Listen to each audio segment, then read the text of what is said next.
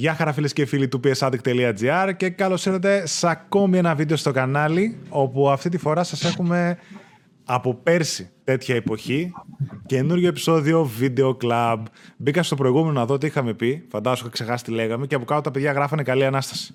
Και τώρα πάλι για περίοδο.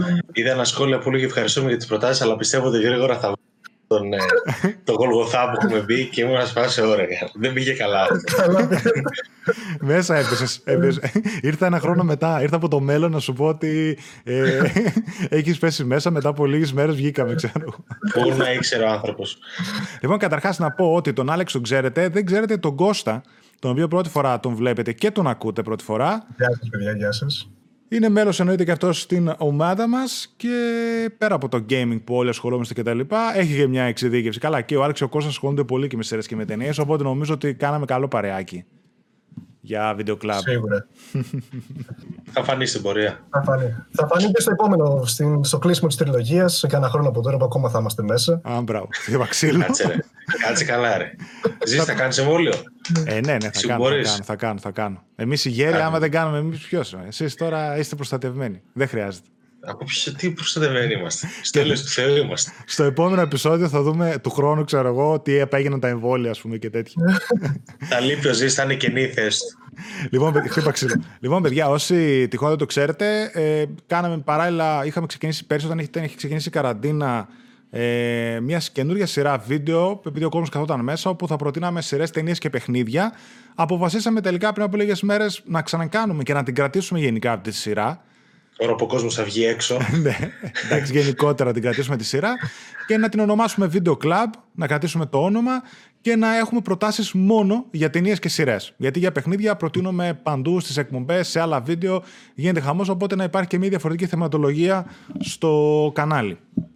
Ναι. Και έτσι φτάσαμε εδώ να σας πούμε έτσι να αλλάξεις κάποιες προτάσεις σε ταινίες και σειρές. Εντάξει, η αλήθεια είναι ότι η ιδέα για να γίνει το βίντεο κλαμπ είχε πέσει και νωρίτερα, κυρίως από την πλευρά του ζήσει αρκετές φορές, αλλά δεν συντονιζόμασταν με τίποτα. Ναι, εντάξει, ένα χρόνος δεν είναι τίποτα. Τι δεν μπροστά στην νεότητα ένας χρόνος; Σωστά, σωστά. ε, τι θα έλεγα; Ποιος θα έλεγε να ξεκινήσει, Εγώ λέω να δώσει τη σκυτάλη σε ένα από εσάς τους δύο. Να τη δώσουμε στον Κώστα που είναι ο, Α, τι τιμή. Νέος συμμετέχων. Ο newbie. Οκ. Ε, λοιπόν, εγώ αυτό τον καιρό όπως οι περισσότεροι βλέπω αρκετές ταινίες. Δεν μπορεί να περάσει η ώρα αλλιώς. Αυτή, μία, μία από αυτές που μου άρεσε πάρα πολύ και που είναι και πρόσφατη, το λέγεται Bloody Nose, Empty Pockets, την οποία την είδα στο πρόσφατο φεστιβάλ ντοκιμαντέρ Θεσσαλονίκης, το οποίο ήταν ψηφιακό φυσικά όπως όλα αυτά που έχουν γίνει τους τελευταίους μήνες ήταν στο φεστιβάλ ντοκιμαντέρ, αλλά δεν είναι ακριβώς ντοκιμαντέρ. Δηλαδή έχει αρκετά στοιχεία fiction μέσα. Ουσιαστικά αυτό που έκανε είναι ότι βρήκαν ένα μπαρ και είπαν ότι η υπόθεση είναι ότι αυτό το μπαρ είναι η τελευταία μέρα που λειτουργεί. Τι μου θύμισες. Τι μου θύμισες. Θυμάσαι. Ανοίγουν και, τώρα, ανοίγουν και τώρα, αλλά δεν θα έχουν μουσική. Οπότε... Εντάξει, οκ, okay, μια χαρά, ωραία. Θα κάνουμε στο μπαλκόνι. Ε, πάρε ένα ηχειάκι με JBL τέτοιο. Ε, Οπότε αυτοί θέλουν να, να καταγράψουν την τελευταία ημέρα λειτουργίας αυτού του μπαρ, το οποίο λέγεται Roaring Twenties και υποτίθεται ότι είναι πάρα πολλά χρόνια ανοιχτό και τώρα κλείνει. Και είναι η τελευταία μέρα και έχει πάει ένα κρού εκεί πέρα το οποίο θα κινηματογραφήσει τις όλες καταστάσεις. Ε, δεν είναι, δεν είναι... Υπάρχει script, υπάρχει, υπάρχουν συγκεκριμένες καταστάσεις, αλλά αυτό που έκανε είναι ότι πήρανε πάρα πολλούς μία, μία επαγγελματίες ηθοποιούς, οι οποίοι μπορεί να μην είχαν ξαναπέξει τη ζωή τους, τους έβαλαν σε ένα χώρο, τους έδωσαν ποτά, τους έδωσαν να πιούν, τους έκαναν να, να, να μεθύσουν και τραβούσαν τις κάμερες για δύο μέρες ολόκληρες. Ευτυχισμένοι ε, άνθρωποι. είχαν, εξασφαλίσει, είχαν εξασφαλίσει φαγητάκια έτσι για να ξεμεθύσουν. Τους είχαν πει ότι θα σας μεταφέρουμε με ασφάλεια στο σπίτι σας. Αλλά εκείνη τη στιγμή έπιναν ποτά που είχαν όντως αλκοόλ μέσα. Ε, και όλη, όλη η ταινία είναι γυρισμένη μέσα στο μπαρ, ε, όπου ξεκινάει από το πρωί και καταλήγει μέχρι την επόμενη μέρα, όπου ουσιαστικά το μπαρ ε, κλείνει για πάντα, μια για πάντα. Ε, πάρα πολύ όμορφο, πάρα πολύ... ακόμα κι αν, δεν, δεν, δεν, ε, ακόμα κι αν έχει σενάριο, ε, βγάζει μια πάρα πολύ έτσι, ειλικρίνεια, μια πάρα πολύ μεγάλη ειλικρίνεια για όποιον έχει περάσει έστω και λίγα βράδια σε, σε, τέτοια, σε τέτοια μέρη, για, για όποιον του λείπουν αυτά τα μέρη. Άλεξ, δεν κοιτάω εσένα συγκεκριμένα. Όχι, ρε, είναι. Ε, για όποιον θυμάται να ξενυχτάει και να, και να κάνει φίλους μίας νύχτας, για όποιον θυμάται να, να βγάζει τα ισοψυχά του σε άτομα που γνώρισε μόλις πριν πέντε λεπτά, είναι η κατάλληλη ταινία. Άλεξ, σταμάτα, δεν κοιτάω ούτε τώρα. Θα τα λέμε στα εγγόνια μας ιστορίε αυτά. Κάτσε να σου πω πώς έβγαινα εγώ παλιά με 50 γνώστου. Ναι, παππού, ναι. Έλα, πάρ το χάπι σου τώρα. ε, δεν, αυτή τη στιγμή δεν ξέρω αν είναι κάπου άμεσα διαθέσιμη. Πώς είπες το τίτλο, ε, Bloody, Bloody Nose, Empty Pockets. Okay. Ε, ε, πέρα από το φεστιβάλ ντοκιμαντέρ, δεν ξέρω αν, αν είναι διαθέσιμη αυτή τη στιγμή, αλλά βγάζει, βγάζει έτσι μια αίσθηση παρεΐστικη που ειδικά αυτές τις εποχές ε, μπορεί να σε ρίξει και σε μια μικρή θλίψη για το τι, για το και άλλοι. φτάσαμε. Και άλλοι, και, και άλλοι, και άλλοι.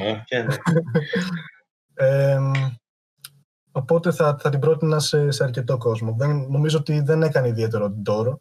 Δεν ξέρω αν θα κάνει γενικότερα. Πέρα από κάτι φεστιβάλ τύπου Sundance που είναι για πιο ανεξάρτητες παραγωγές κλπ. Ε, αλλά θα έλεγα ότι αξίζει να, να την αναζητήσει κανείς. Γιατί σπάνια, σπάνια πετυχαίνει σε τέτοιες περιπτώσεις ταινιών οι οποίε. Οι οποίες δεν ξέρω, είναι, είναι λίγο πιο αληθινές. Χτυπάνε ένα, ένα, μια πιο συγκεκριμένη φλέβα. Όχι, ακούγεται ενδιαφέρον σαν project. Ναι, ναι, ναι. ναι. Μ' άρεσε, ναι. μ' άρεσε.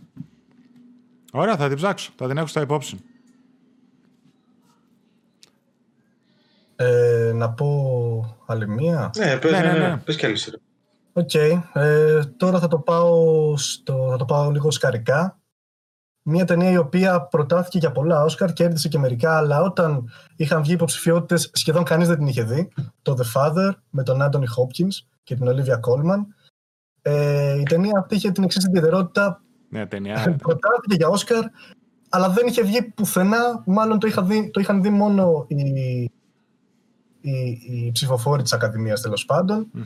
Ε, σιγά σιγά βέβαια έγινε πιο γνωστή.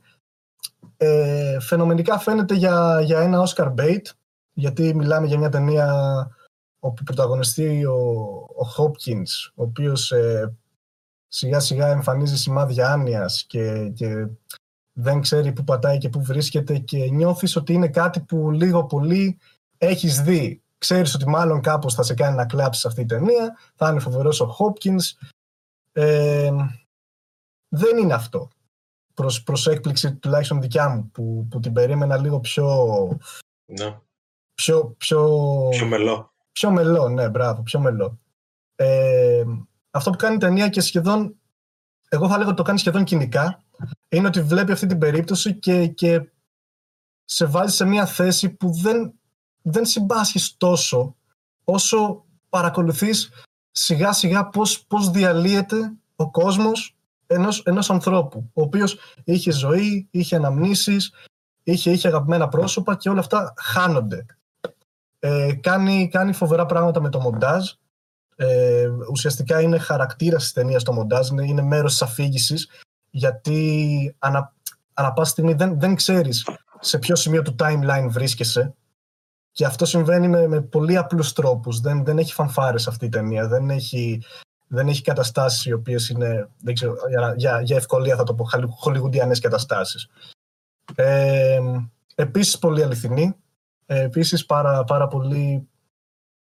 Όλη η ταινία περιστρέφεται γύρω από το Hopkins, ο οποίος δίνει μια φοβερή ερμηνεία, χωρίς όμως να ξεφεύγει από τα όρια του τι πρέπει να είναι αυτή η ταινία, χωρίς να, να σε κάνει να νιώθεις ότι αυτός είναι ένας ανήμπορος άνθρωπος, ότι, αυτός, ότι πρέπει να κλάψει αυτή τη στιγμή.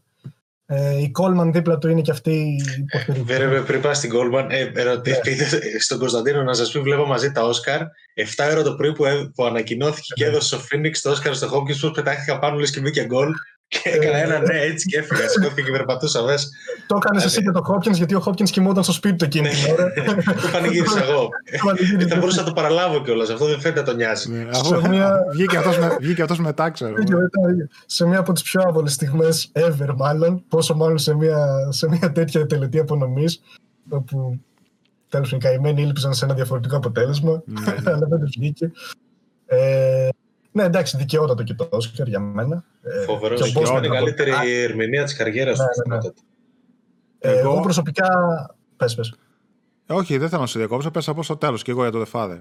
Ναι. Ε, θα έλεγα ότι και, και ο Μπόσμαν να το έπαιρνε, εγώ θα ήμουν χαρούμενος. Γιατί ήταν ένα ηθοποιός ο οποίος ε, σίγουρα έχει πάρα πολύ να δώσει και έδωσε μια πολύ καλή ερμηνεία.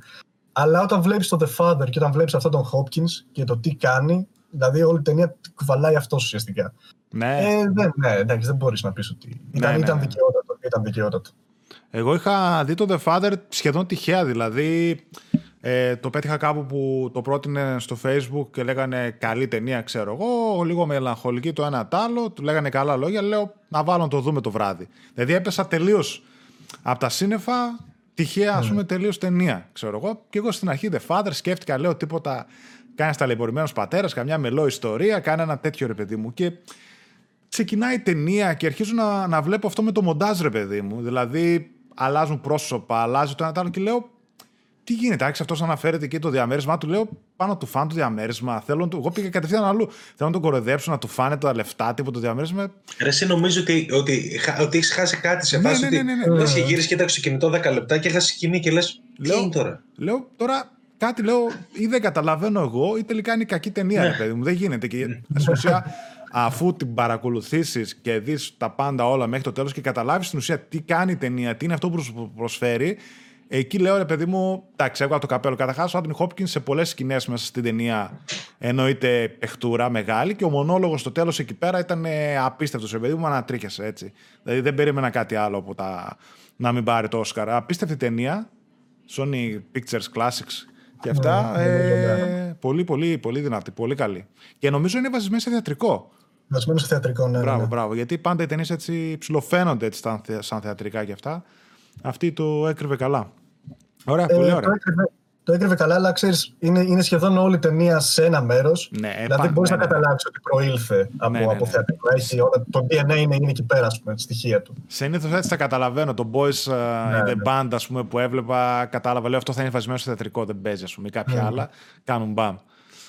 Μάλιστα. Πολύ ωραία, πολύ ωραία το The Fared και το άλλο που πρότεινες. Ωραία. Άλεξ. Ε, Αφού ξεκινήσαμε τις ταινίες, λοιπόν, ε, εγώ έχω αρκετές ε, σημειωμένες να σας πω, γιατί είμαι και αναποφάσιστον άνθρωπος, ε, αλλά έχω επιλέξει τις, από αυτές που έχω δύο βαριές ε, σχετικά ταινίες. Ε, η πρώτη είναι το I'm Thinking of Ending Things, το οποίο είναι στο Netflix, το οποίο είδε αρκετός κόσμος από ό,τι κατάλαβα και επίσης αρκετός κόσμος από ό,τι κατάλαβα δεν κατάλαβε τι γινόταν και ε, υπάρχουν λίγο αντικρούμενες απόψεις ή δεν τους άρεσε τουλάχιστον αυτό που γινόταν. Ε, είναι μια ταινία του Charlie Kaufman ε, που έχει κάνει το Eternal Sunshine of a Spotless Mind, έχει κάνει το Bing John Malkovich, έχει κάνει το, το Στην Ανομαλίζα. εκδοχή Νέα Υόρκη, Ανομα, Ανομαλίζα, Ανομαλάζα, όπως που είναι και αυτό στο Netflix ένα animation. Μμ. Ε, εμένα μου άρεσε πάρα πολύ αυτή η ταινία. Τη θεωρώ από τις πολύ καλές σεζόν. Δηλαδή, μιας που έχουμε και τα Oscar φρέσκα, θα έλεγα ότι έπρεπε οπωσδήποτε να είναι στο Oscar σενάριο και μου κάνει αδιανόητη εντύπωση που δεν ήταν μέσα. Ε, στη βάση της ακούγεται πολύ απλή. Είναι ένας ε, τύπος, ο Jesse Plemons, ο ηθοποιός από Breaking Bad, παρεμπιπτόντως, ε, ο Todd, για όσου δεν ξέρουν, ε, ο οποίος ε, πάει την κοπέλα του ουσιαστικά να τη γνωρίσει στους γονείς του. Δεν μπορώ να πω ότι δι- τι- ο- το παραμικρό από εκεί και πέρα γιατί τι ακριβώς γίνεται και το τι ισχύει. Ε, το μόνο που έχω να πω είναι ότι μιλάμε για μια ταινία με πάρα πολύ διάλογο. Πάρα πάρα πολύ διάλογο. Δη- Δηλαδή το πρώτο act είναι όλο ένας διάλογος μέσα στην τάξη. Το δεύτερο όλος ένας διάλογος μέσα στο σπίτι και πάει λέγοντας. Ε, παίζουν και άλλοι ωραίοι ηθοποιοί. Ε, ο David Hewlett π.χ. Ε, Τέλος πάντων, δεν έχει σημασία να μείνω σε πρόσωπα. Θεωρώ ότι παρά τον πολύ του διάλογο, ρε παιδί μου, έχει πολύ ωραίες θεματικές. Έχει ένα twist το οποίο κατ' εμέ φαίνεται προβλέψιμο, αλλά το δίνει πολύ ωραία. Και επίσης προβλέψιμο. Μάλλον το είχα καταλάβει εγώ, το είχα φανταστεί, το είχα υποθέσει, δεν μου έδωσε στοιχεία να το καταλάβω. Ε, πιάνει, πιάνει πολύ ωραίες θεματικές με τη μοναξιά, με το τι θα γινόταν αν έκανα κάτι διαφορετικό σε κάποιες περιπτώσεις, ε, με το, το what if που λέμε, ε, με την, ε, πώς θα το πω, με τη μετάνοια για κάποια πράγματα που έχεις χάσει που δεν έχεις κάνει. Δεν μπορώ να πω πολλά για αυτή την ταινία γιατί κυριολεκτικά θα προδώσω πάρα πολλά για αυτήν. Ε, είναι βασισμένη σε βιβλίο επίσης να πω. Δεν ξέρω κατά πόσο είναι πιστή μεταφορά του βιβλίου. Έχω την αίσθηση από ό,τι έχω διαβάσει ότι είναι αρκετά καλή μεταφορά. Ε, είναι στο Netflix, εμένα ήταν από τις ε, μεγάλες εκπλήξεις του 2020. Εκπλήξεις. Εκτιμώ τον Kaufman έτσι κι αλλιώς, αλλά θέλω να σου πω ότι δεν περίμενα να είναι η ταινία αυτό που είναι. Ε, από τις αγαπημένες μου περσινές, θεωρώ ότι δεν ακούστηκε ιδιαίτερα. Έφυγε και γρήγορα από τα trending του Netflix που συνήθως αυτές μένουν. Ε, φαντάζομαι ότι κούρασε η δομή της πολύ κόσμο και το καταλαβαίνω, αλλά νομίζω ότι αξίζει μια ευκαιρία από τους λίγο πιο απαιτητικούς. Ε, δεν θα έλεγα από εκεί πέρα ότι είναι η καλύτερη ταινία του Κάουφμαν. Ήδη έχω αναφέρει δύο-τρεις καλύτερες. Είναι και το Πίντζον Μάλκοβιτ, είναι αρκετές. Τέλος πάντων, ε, δεν ξέρω αν την έχει δει κάποιος από εσά. Ο Κώστας νομίζω την έχει δει. Ε, εμένα μου άρεσε πάρα πολύ αυτή η ταινία. Αν και ε, δεν την θεωρώ μια ταινία που θα αρέσει σε όλους για πολύ, για πολύ ευνόητους λόγους. Είναι δύσκολη, έτσι. Είναι, δυσκολοχώνευτη. Ε, για το βιβλίο που είπες, εγώ δεν το έχω διαβάσει, αλλά το έχουν διαβάσει κάποιοι φίλοι μου και από όσο έχω διαβάσει, παίρνει κάποια βασικά στοιχεία και μετά κάνει κάτι εντελώς δικό του. Δηλαδή, το βιβλίο, από ό,τι έχω καταλάβει, είναι αρκετά πιο straightforward στο τι λέει και στο πώς συμπεριφέρεται με το, στο twist, mm. α πούμε. Ε, Ο Κάφμαν, ο, ο οποίος ε, για όποιον έχει δει κάποια ταινία που έχει σκηνοθετήσει ή που έχει γράψει, είναι ένας, ε, ε, ένας συγγραφέας πάρα πολύ μελαγχολικός. Δηλαδή και το I'm thinking of ending things είναι μια βαθιά μελαγχολική ταινία για μένα. Ναι, ναι. ναι. Που δεν είναι μια ταινία για ένα απλό απόγευμα, ας πούμε. Ε, άμα, άμα, δηλαδή, άμα καταφέρει να σε ρουφήξει, δεν θα βγεις εύκολα. Το πιθανότερο είναι να, να μείνεις να παίξω βέβαια, γιατί κάπως χτίζει ένα κόσμο ο οποίος ε, δεν είναι εύκολα προσβάσιμος. Όπως είπες, το, το πρώτο act είναι όλο μια συνομιλία στο αμάξι, όπου καταλαβαίνει. Εκεί ίσως, εκεί ίσως είναι το στοίχημα της ταινίας. Δηλαδή, ναι, ναι, ναι, εγώ το έλεγα με παρέα π.χ. με μια κοπέλα, εμένα με έπιασε πολύ ε, ο διάλογος, με κράτησε. Αυτή την έχασε λίγο και εν τέλει καταλήξαμε και μέχρι το τέλος της ταινίας εγώ να έχω επενδύσει λίγο περισσότερο. Δηλαδή, είναι εκεί αν θα σε κερδίσει η γραφή του διαλόγου ή τουλάχιστον αυτά που λένε. Και, ε, και έχει σημασία αυτό γιατί, γιατί κάνει πάρα πολλές αναφορές σε ονόματα, σε καταστάσεις, σε πρόσωπα που μπορεί κάποιος να, να κουραστεί. Ειδικά άμα δεν, δεν έχεις κάποιο σημείο αναφοράς για να ξέρεις για ποιο πράγμα μιλάμε αυτή τη στιγμή. Ε, σαν ταινία μυστηρίου δεν, δεν έχει κάποιο ιδιαίτερο νόημα. Γιατί μπορεί να έχει κάποιο twist, αλλά το νόημα. Δεν έχει μυστήριο ακριβώς. Ναι, ε, δεν, δεν θα την έλεγα καν μυστήριο. Αλλά μπορεί κάποιος να το δει έτσι. Ότι, ότι κάτι υπάρχει, υπάρχει ένα μυστήριο. Ότι η ταινία σαν, σαν να σε πειράζει, σαν να τσιγκλάει ότι εδώ κάτι ναι. παίζει. Αλλά το θέμα ξέρεις, δεν είναι τι παίζει, δεν είναι τι υπάρχει στο υπόγειο ή ποιος είναι ποιος ή για ποιο ποιος είναι πρωταγωνιστής ή οτιδήποτε. Είναι, είναι, είναι κάπως η ζωή η ίδια. Δεν ξέρω. Ε, εμένα μου άρεσε, την είδα δύο φορές. Την πρώτη φορά την είδα μόνος μου. Ε, είχα κάποια θεματάκια. Κάπως με είχε κουράσει, ειδικά στο δεύτερο μισό. Τουλάχιστον μέχρι να έρθει η, η κλιμάκωση, ας πούμε, που εγώ τη θεωρώ φοβερή τα τελευταία 15-20 λεπτά της ταινίας. Μετά την είδαμε παρέα, με αρκετά μεγάλη παρέα, και αφού τη συζητήσαμε, μου άρεσε ακόμα περισσότερο. Δηλαδή, άμα, άμα τη δεις με κόσμο ο οποίος ε, θα, θα του κλικάρει ταινία, θα, θα συζητάτε και αρκετή ώρα. Είναι, ναι, είναι ταινία για συζήτηση. Ναι. Μου αρέσουν εμένα αυτέ τι ταινίες. Ε, και μακάρι να έκανε πιο συχνά ταινίες ο Κάφμαν, αλλά δεν μπορεί επειδή δεν του δίνουν εύκολα χρήματα για αυτά που θέλει να κάνει. Ε, Είχε, ας πούμε, είχε να κάνει από το Ανομαλίζα, το οποίο ήταν stop motion το 2015, έκανε τώρα το 20. Το οποίο επίσης είναι ναι, στο Netflix, αν δεν το ανέφερα. Ναι, το ανέφερες, το ανέφερες. Ναι. Το οποίο και αυτό μου άρεσε πάρα πολύ.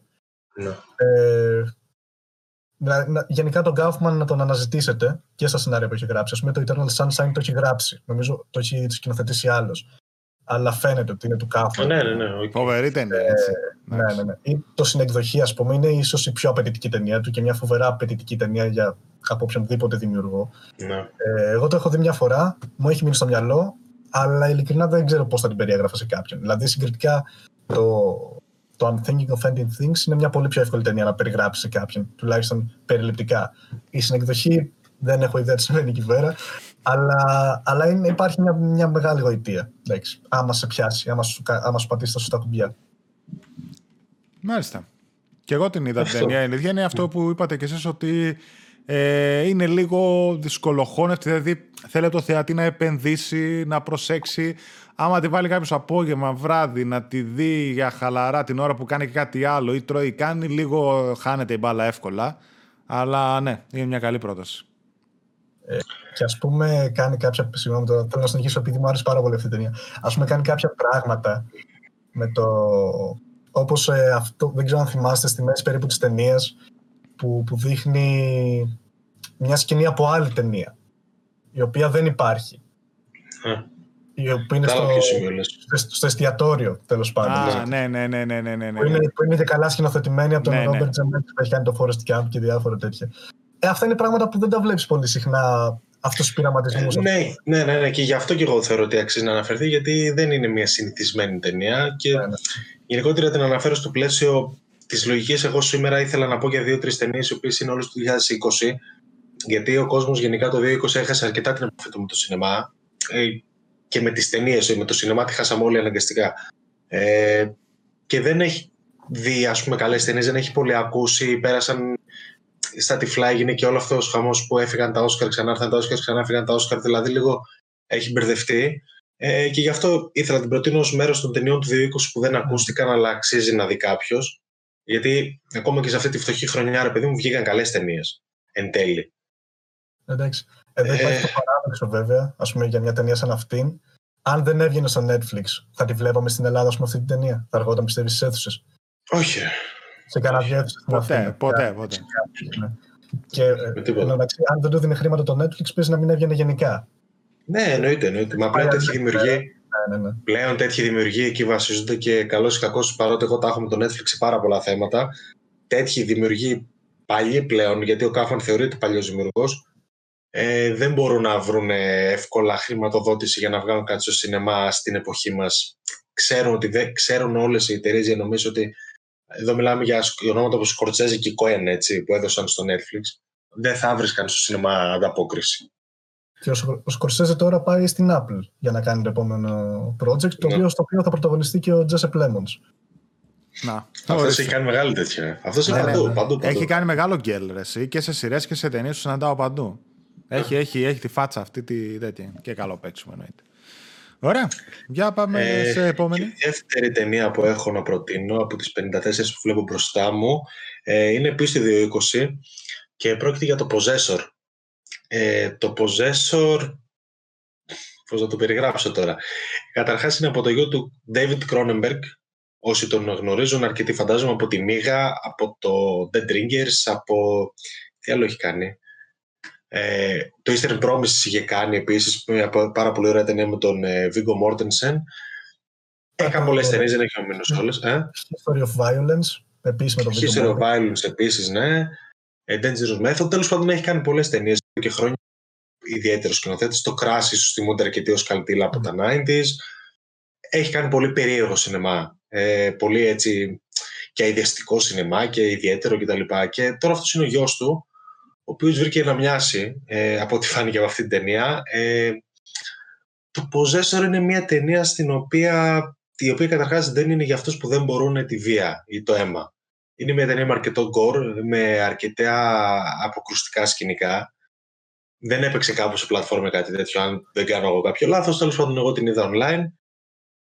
Ε, με τι έχει να κάνει. Είναι μια γυναίκα και μια οργάνωση γενικότερα. Η πρωταγωνίστρια μας είναι μια γυναίκα η οποία χρησιμοποιεί ε, τσιπάκια brain implants ε, που ξέρουμε και εμείς από τα παιχνίδια όσοι παρακολουθούμε αυτή την εκπομπή που και μπαίνει στο μυαλό ουσιαστικά άλλων ανθρώπων και τους αναγκάζει να κάνουν φόνους. Ε, αυτή είναι πολύ βασικά η πλοκή της και ό,τι γίνεται από εκεί και πέρα είναι ένα αρκετά μεγάλο study character πάνω στην ίδια την πρωταγωνίστρια. Ε, έχει αρκετό γκορ μέσα, όπως ξαναείπα, δηλαδή οι φόνοι έχουν α- αυξανόμενη βία μέσα, αυξανόμενο αίμα, δεν το φοβάται καθόλου η ταινία και εγώ είμαι ok με αυτό. Παρ' όλα αυτά είναι πάρα πολύ όμορφη στο μάτι, δηλαδή δεν έχει την αποκρουστικότητα μιας μύγας ή κάτι τέτοιο, δεν είναι, ή δεν είναι άσχημη, είναι πολύ όμορφη οπτικά, πολύ καλογυρισμένη, με πολύ ωραία φωτογραφία και γενικότερα οπτικό τομέα, εφέ. Ε, δηλαδή, εμένα μου έμεινε στο μυαλό ως μια ευχάριστη οπτικά εμπειρία. Παρότι αυτά που βλέπεις δεν έχει σε καμία περίπτωση ευχάριστα οπτικά. Ε, αυτά τώρα εγώ σας την την προτείνω σε αυτούς που τους αρέσει λίγο το horror, λίγο το πειραματικό horror, λίγο το πιο βαρύ, αιματοβαμμένο horror. Είναι το 20 πέρα στα ψηλά, το 20 βγήκαν και άλλες καλές horror ταινίες, οι οποίες δεν ακούστηκαν καθόλου, όπως το The Relic π.χ. Ε, αλλά αυτή σας την προτείνω κυρίως γιατί ο Κρόνεμπεργκ έχει μια αλφα ιστορία, γυρνάει και φέτος ταινία στην Ελλάδα παρεμπιπτόντως, ε, με το Viggo Mortensen πάλι. Σε ποιο μέρος, θύμισε Στην μου. Αθήνα, στην Αθήνα θα είναι. Αθήνα γενικά, ναι. Κάπου Αύγουστο με Σεπτέμβριο νομίζω, για 30 μέρες. Ναι. Θα είναι εκεί στον Πειραιά, στη, στην πρωτεύουσα κυρίως ε, και τριγύρω. Βίγκο Μόρτενσεν, ο Άραγκορν επίσης για όσους δεν ε, γνωρίζουν, δεν θυμούνται ε, αυτά. Κύλησε, δηλαδή το Μήλο έπεσε κάτω τη μιλιά κυριολεκτικά και από ό,τι φαίνεται θα συνεχίσει αυτό που έκανε ο πατέρας του για 30 χρόνια και συνεχίζει να κάνει. Τι 30, 40, 45 χρόνια πλέον έχει φτάσει ο Κρόνεμπεργκ, ο πρεσβύτερος. Ε, νομίζω ότι είναι ένας δημιουργός που αξίζει τουλάχιστον για τους φάνου του τρόμου να τον ακολουθήσουν από κοντά. Δεν είναι τόσο συμβατική έννοια του τρόμου ε, που θα δούμε στις ταινίες του.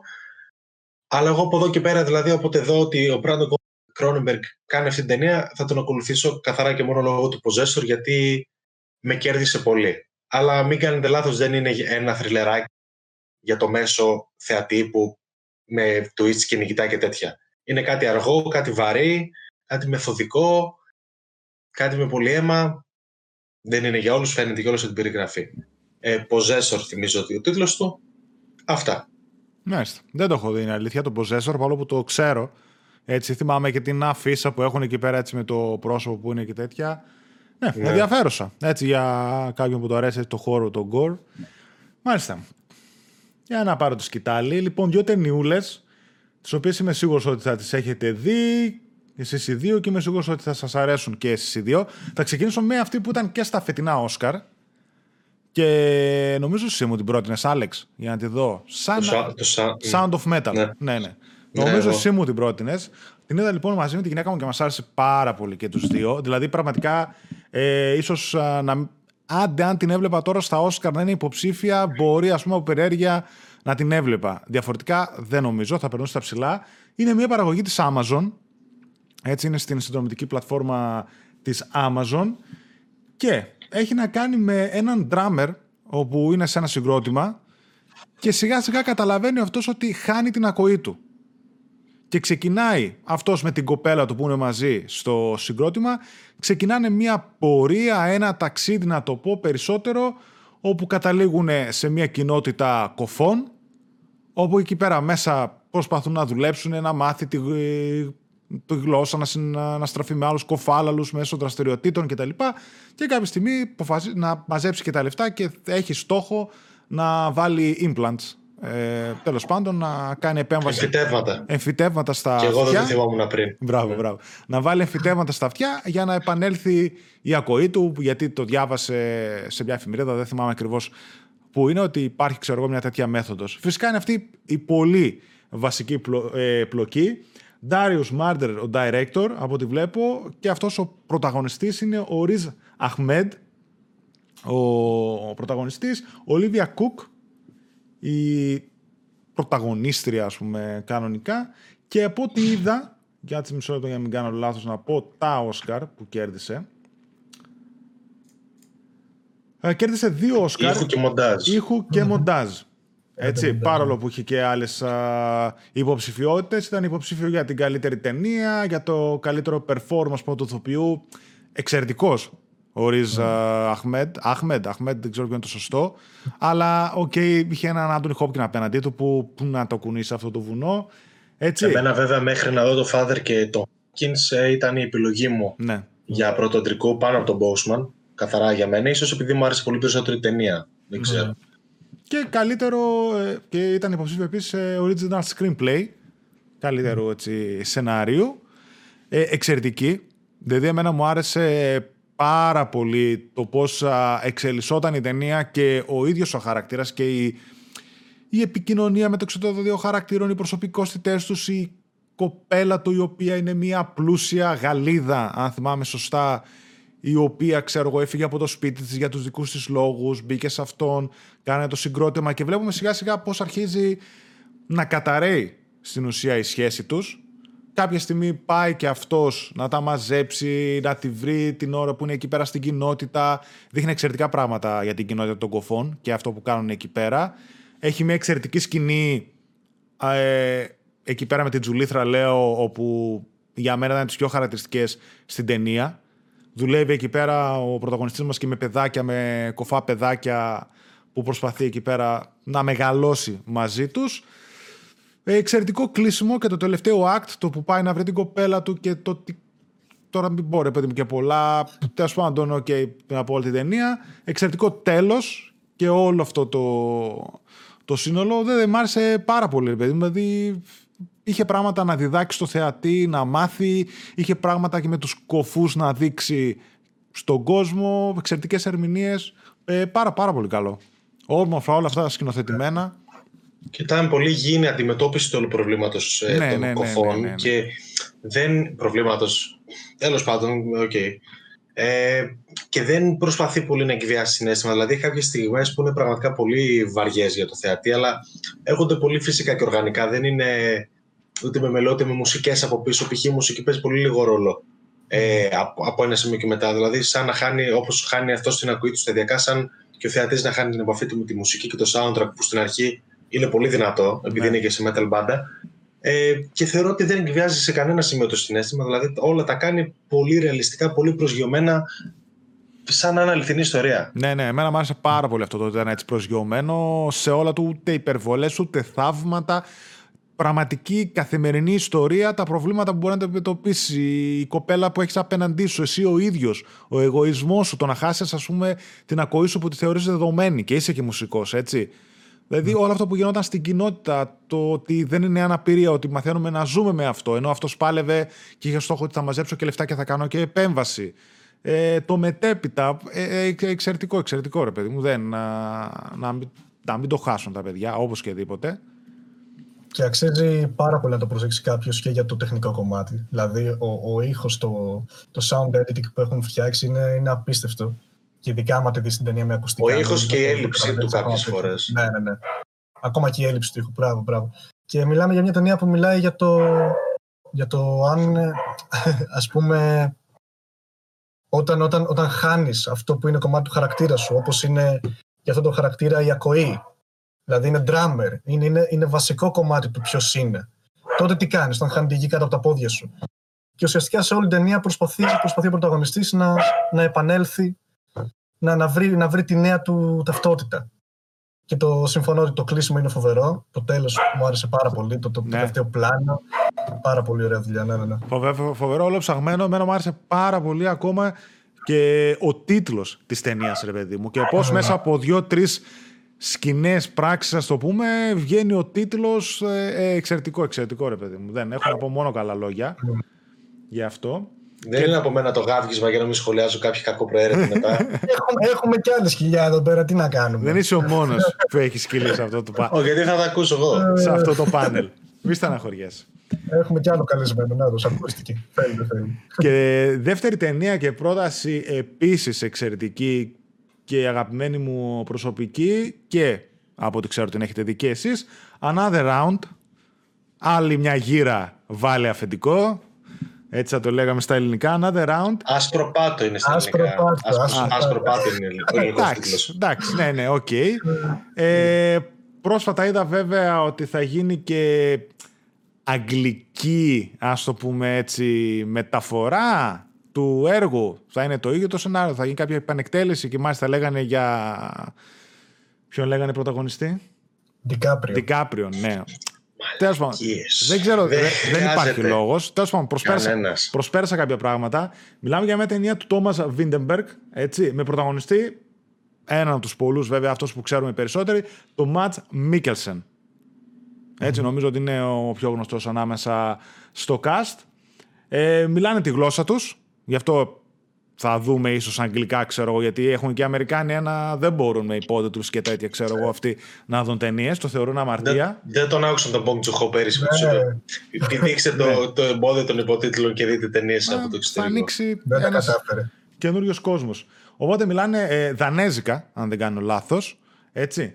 Και η... το όλο σενάριο είναι ότι είμαστε σε ένα σχολείο όπου μία παρέα καθηγητών έχουν βγει έξω σε ένα τραπέζι καλή ώρα όπως είμαστε εμείς και κάποιος πετάει μια ιδέα, λέει ότι διάβασα μία μελέτη του Τάδε που έλεγε ότι, εξαιρετική ιδέα, δηλαδή εγώ έχω ενθουσιαστεί πραγματικά, που λέει ότι άμα έχεις ε, τόσο της εκατό ποσοστό αλκοόλ ε, στο αίμα σου, είσαι ρε παιδί μου πιο εργατικός, πιο ανοιχτός ε, κτλ. Επιβεβαιώνω. Επιβεβαιώνει. Και λένε όλοι για χαβαλέ εκεί πέρα πάνω που ήταν και σε ένα καλό εστιατόριο και ερχόταν το πρώτο πιάτο, άλλο ποτό. Με άλλο πιάτο άνοιγαν κρασιά, γινόταν έτσι ένα καλό ταβαντούρι. Λένε από αύριο θα όλοι μαζί σε αυτό το σχέδιο θα κοιτάμε κάθε μέρα να πίνουμε αυτή την ποσότητα αλκοόλ. Δεν θυμάμαι, 0,5 στο αίμα κάπου τόσο ένα μικρό, είπανε πόσα ποτήρια είναι. Θα πίνουμε μέχρι μια ώρα, βάζουν όριο την ημέρα ξέρω εγώ, για να δούμε πώς θα πάει. Τελείως διαφορετικές προσωπικότητες ο καθένας και ξεκινάνε αυτό το πείραμα και βλέπουμε σιγά σιγά το πώς ε, αλλάζουν σαν άνθρωποι. Δηλαδή στην αρχή έτσι πώς ανοίγονται ο Μάτζ, ο οποίος είναι πιο κλειστός, πιο δύσκολος σαν καθηγητής, ε, βρίσκει με το αλκοόλ στο αίμα του, ας το πούμε, ε, μια πιο εύκολη επικοινωνία με τα παιδιά, ανοίγεται σαν επαγγελματίας, λίγο σαν καθηγητής πιο παραπάνω, γίνεται πιο ευτυχισμένος, θα το πω. Και βέβαια δείχνει σιγά σιγά πώς ανεβάζουν την μπάρα, στο πόσο αλκοόλ θα έχουν στο αίμα. Θυμάμαι την ταινία και μου αρέσει πάρα μου βγάζει πολύ Παρότι δεν είναι χαρούμενη ταινία, μου ναι, βγάζει ναι. αυτό το feel good τώρα. Αυτό, αυτό θα έλεγα. Ήταν και οι ίδιοι με το αλκοόλ. Αυτό θα έλεγα. Ότι. Τέλος πάντων, για να τελειώσω το σενάριο, ότι ανεβάζουν σιγά σιγά την μπάρα το πώς θα πάει. Και τέλος πάντων φτάνουν σε ένα σημείο το πώς εξελίσσονται οι χαρακτήρες, οι προσωπικές τους σχέσεις, οι επαγγελματικές σχέσεις και όλο αυτό. Ε, έτσι λίγο πώς το περιγράφουμε και εμείς που γελάμε, ακούγεται σαν μια κομμωδία, αλλά δεν είναι έτσι. Υπάρχουν μέσα κομικά στοιχεία, αλλά υπάρχει ε, μια γλυκόπικρη αίσθηση σε όλη τη διάρκεια της ταινίας. Δηλαδή αυτές οι ξεχωριστές προσωπικότητες, το πώς δουλεύουν μέσα στις σχέσεις τους, το πώς δουλεύουν στα επαγγελματικά τους, πώς με το αλκοόλ και όλα αυτά που κάνουν βγαίνουν στην επιφάνεια όλα αυτά τα προβλήματα. Πώς κάποιοι τα αντιμετωπίζουν, πώς κάποιοι τα πνίγουν, ποιος κάποιοι δεν μπορούν να τα απεξέλθουν και να τα αντιμετωπίσουν τελικά. Ε, πάρα πολύ ευχάριστη ταινία. Θα την έβλεπα άνετα δεύτερη φορά και ήθελα να τη δω δεύτερη φορά. Πέρασα εξαιρετικά και εγώ και η γυναίκα μου που την είδαμε μαζί. Ε, εξαιρετικό τέλος. Μ' άρεσε πάρα πολύ το τέλος. Με το μάτζ ακόμα και το τελευταίο frame εμένα μ' άρεσε πάρα πολύ. Με ένα μάτζ ο οποίος. Όχι, δεν θα πω για να μην σποιλάρω τελείως το τέλος, παιδί μου. Αλλά ναι, εξαιρετικό τέλος. Έχει αυτό το feel good, αλλά και αυτό το γλυκό μαζί. Ε, φοβερή ταινία. Δεν, ε... δεν ξέρω για το remake ή τέλος πάντων πώς θα είναι αυτή η μεταφορά, τι και πώς, αλλά. Ναι. Να, από ό,τι έχω καταλάβει θα έρθει στα θερινά αυτή η ταινία και νομίζω ότι αξίζει για θερινό. Α, full, full, full, full, full. Νομίζω, με ποτάκι, ναι, με ποτάκι, με ποτάκι, ναι. Εγώ ρε είχα ενθουσιαστεί που πήγα μετά την άλλη μέρα, ξέρω εγώ, και λέω, λοιπόν, παιδιά, Ακούστε τι, ακούστε τι λένε οι μελέτες. θα γίνουμε καλύτεροι άνθρωποι, θα δουλεύουμε full. Μηδέν έγνοιες. Εγώ θεωρώ ότι είναι μια ταινία που στα χέρια ενός άλλου σκηνοθέτη θα μπορούσε να βγει σαχλή κομμωδία. Ναι, ναι, άνετα. άνετα θα ναι. μπορούσε να βγει hangover, ας πούμε, κάτι τέτοιο. Ναι, ναι. Ε, έχει, έχει, έχει το γλυκό πικρό που λες, επειδή μιλάμε πάλι για μια ταινία που αυτοί δεν πίνουν απλώς για να περάσουν καλά και επειδή θέλουν να κάνουν χαβαλέ, πίνουν επειδή έχουν ξεχάσει πώς να λειτουργούν σαν, σαν μεσήλικες. Έχουν ξεχάσει πώς να, πώς να επικοινωνούν. Πώς Γιατί είναι το περιορισμό στις μεσήλικες, δεν είναι θέμα ηλικιακό αυτό αρκετοί άνθρωποι. Προδίδεσαι τώρα. Ναι. Είμαστε και τρεις μέρες πριν ανοίξει εστίαση, ρε αδερφέ. Δεν φταίω εγώ τώρα. Τι να κάνω. Δεν θα παίξει What a Life όμως στην εστίαση. Δεν θα επιτρέπεται. Αυτό θα χορεύω μόνος μου. Ε, οπότε, οπότε καταφεύγουν στο ποτό για να βρουν ίσως έναν τρόπο να, να ξαναμπούν στο απαραίτητο για τις ζωές τους και για τους χαρακτήρες τους γίνεται μέρος τους και είναι το σημείο που ξεπερνάει το απλό πίνω για αυτό που λέω και ο Κώστας πίνω γιατί τις θέλω και αρχίζει να γίνεται μια, μια βάρβαρη ανάγκη για τους ίδιους ε, και για κάποιους από τους τέσσερις χαρακτήρες λίγο περισσότερο από, το, από ότι για τους υπόλοιπους. Και γενικά σου λέω ενώ ξεκινάει πολύ χαλαρά, πολύ τέτοιο όσο προχωράει η ταινία γίνεται μια πιο μελαγχολική ταινία, μια λίγο πιο τους βλέπεις λίγο πιο παραδομένους ε, εν τέλει δεν περνάει από, περνάει από αρκετές φάσεις ταινία δηλαδή και, και στη μέση της ξαναγίνεται λίγο πιο χαλαρή, λίγο πιο αστεία, αλλά ποτέ δεν γίνεται σαχλή όπως λέει ο και είναι όντως θέμα ναι, σκηνοθέτη ναι. αυτό. Πατάει ε... σε λεπτές γραμμές και πραγματικά δεν ξέρω πόσο καλά το... το όχι πραγματικά, πραγματικά το κρατάνε πάρα πολύ καλά. Mm. Από το να γίνει ναι. ένα τύπου hangover, χαχαχα, ήπιαμε που ξυπνήσαμε κτλ. Δεν είναι φοβερή mm. τέτοια. Ε, και είναι μια ταινία η οποία ε, έκανε αρκετό ντόρο όταν βγήκε, γιατί πήρε και κάποια βραβεία στο φεστιβάλ. Δηλαδή, εγώ όταν την είδα το Δεκέμβριο, ένιωθα ότι ήταν αρκε... ήδη αρκετά γνωστή. Δηλαδή, yeah. Ναι. ήδη την ήξερε ο κόσμος. Ε, και έφτασε μέχρι τα Όσκαρ κιόλας. Ο Βίντερμπεργκ προτάθηκε και για σκηνοθεσία. Ε, πήρε το, ξε, το ξενόγλωσσο, το οποίο mm. δεν είναι ξενόγλωσσο, είναι Ε, Best International Feature. Τέλος πάντων, έχουν αλλάξει το, το Ναι, τίτλο. ναι. Ε, να πούμε ότι έχασε και την κόρη του μόλις ξεκίνησαν τα γυρίσματα της ταινίας. Η οποία συμμετείχε κιόλας στο σενάριό της. Μμ. Ήτανε, έβαλε το χέρι της, αν δεν κάνω λάθος. Μμ. Οπότε τέλος πάντων στα Όσκαρ έβγαλε έναν πάρα πολύ συγκινητικό λόγο. Όποιος θέλει να το αναζητήσει, αξίζει. Και ο Βίντερμπεργκ γενικά είναι ένας ε, καλός σκηνοθέτης και διαχρονικός. Δηλαδή βγήκε από το δόγμα του 95 με το, με το Festen τότε, η οικογενειακή γιορτή στα ελληνικά, μια απίστευτη ταινία. Ε, με το δόγμα του 95 το οποίο γυρίστηκε με, με κάμερα χειρός, ας πούμε, με φυσικό φωτισμό, χωρίς μουσικές. Το οποίο ήταν ένα ψέμα που έλεγα στον εαυτό του. Ε, εντάξει. «Κάνε budget για να Σαν τον Άγιο φιλμάρω Βασίλη. πραγματικά». Σαν τον Άγιο Βασίλη, δεν πειράζει όμως. Εντάξει, Παιδιά, εμείς είναι Ε. δόγμα αυτό, δεν είναι ότι δεν έχουμε φράγκο. Το κάνουμε επειδή πιστεύουμε σε αυτό. Ναι, ρε, το οποίο αλλά- δεν υφίσταται καν. Δε, δηλαδή δεν έχει ανέβει πάρα πολύ και ο δανέζικος κινηματογράφος. Δηλαδή βλέπω ταινίες, βλέπω σειρές που είναι όλες ε, και καλοδουλεμένες και στο Netflix έτσι. Που το Netflix εντάξει, μας έχει ανοίξει ρε παιδί μου σε πολλές χώρες κινηματογράφο στο mainstream κοινό έτσι. Και βλέπω έτσι Νομίζω- πολύ καλές παραγωγές, ας πούμε. Νομίζω ότι γενικά και οι Βόρειοι έχουν ανέβει. Αν και είχαν εκεί πριν 60 χρόνια έναν ε, Bergman, ας πούμε. Δηλαδή, θέλω να σου πω ότι πάντα είχαν ένα σταθερό τέτοιο. Απλά Ναι. πλέον ίσως οι πλατφόρμες έχουν κάνει αυτό που λες και εσύ πιο εύκολο να βρεις το σινεμά ή τη- τη- την τηλεόραση των άλλων χωρών. Ε, θεωρώ ότι όλες οι χώρες, όποιος θέλει να ασχοληθεί, όσο και ότι φαίνεται ας πούμε, αστείο να ακούει για το ιρανικό κινηματογράφο που λέει ο λόγος, ότι βγάζει φανταστικές ταινίες. Ή μπορείς να βρεις παντού. Δηλαδή, δε- δεν νομίζω ότι υπάρχει πλέον χώρα οκ, που Ναι. να μην είναι υποανάπτυκτη, εντάξει, προς Θεού, που να μην βγάζει καλό υλικό. Και είναι καλό, δηλαδή αυτό που το λέγανε για τους ε, Αμερικανούς που το έλεγε ο Μπόγκ Τζοχό είναι καλό και για μας. Δηλαδή να βλέπεις κι άλλα πράγματα που δεν είναι μόνο αγγλικά, λίγο να ακούς, λίγο να είσαι στο κινητό. Κάτι που πρέπει να είσαι πιο εκεί, κάτι πιο απαιτητικό, κάτι, κάτι έξω από τα νερά σου, που να μην είναι ελληνικό ή ισπανικό, γιατί κάποιο λόγο τα ισπανικά πλέον έχουν γίνει ελληνικά. Ναι, Δεν δε, ξέρω τι τα, γίνεται. τα ισπανικά είναι σαν να ακούω ελληνικά, δεν είναι. Ναι, δε, δε, πραγμα... παιδιά τα ακούω και νιώθω, ανατρέπω. ναι, λες και είμαι στο χωριό, ξέρω εγώ. ε, ότι όλες οι χώρες, και, γε- δηλαδή το Dark πήγε να το κάνει λίγο με τα γερμανικά, αλλά και πάλι ήταν ένα. Δηλαδή, όλοι, όλος ο παγκόσμιος κινηματογράφος έχει κάτι να δώσει και καλό είναι ρε παιδί μου, μας κουράζει. Α, δεν μπορώ να το δω επειδή είσαι νορβηγικά.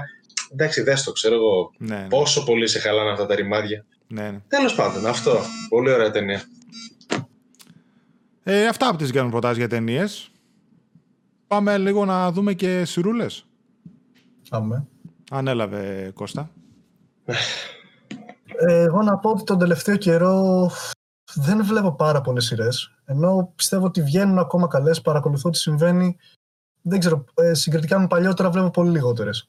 Ε, ίσως έχει υπάρξει και ένας κορισμός, γιατί κάποτε βλέπαμε τρεις-τέσσερις σειρές ε, την εβδομάδα, ας πούμε.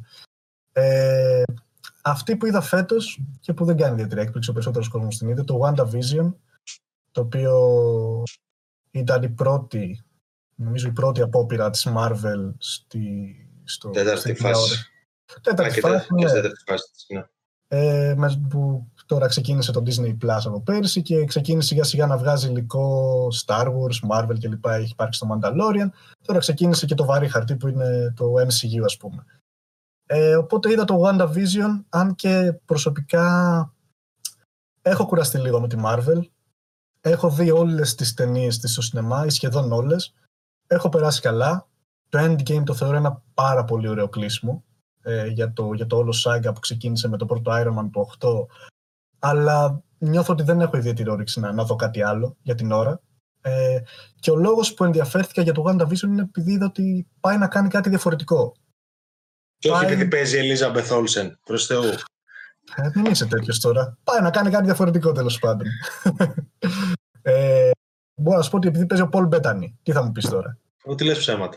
Ε, καλά. Αυτός που, που έλεγε ότι τυχαία τον πήραν τηλέφωνο, που είχε, κάπου είχα διαβάσει την ιστορία του και πώς συμμετείχε στο MCU, ας πούμε. Α, δεν ξέρω. Ναι. Δεν το θυμάμαι. Ε, το Δεν το ξέρω σημαντικό αυτό. πολύ καλά, ναι.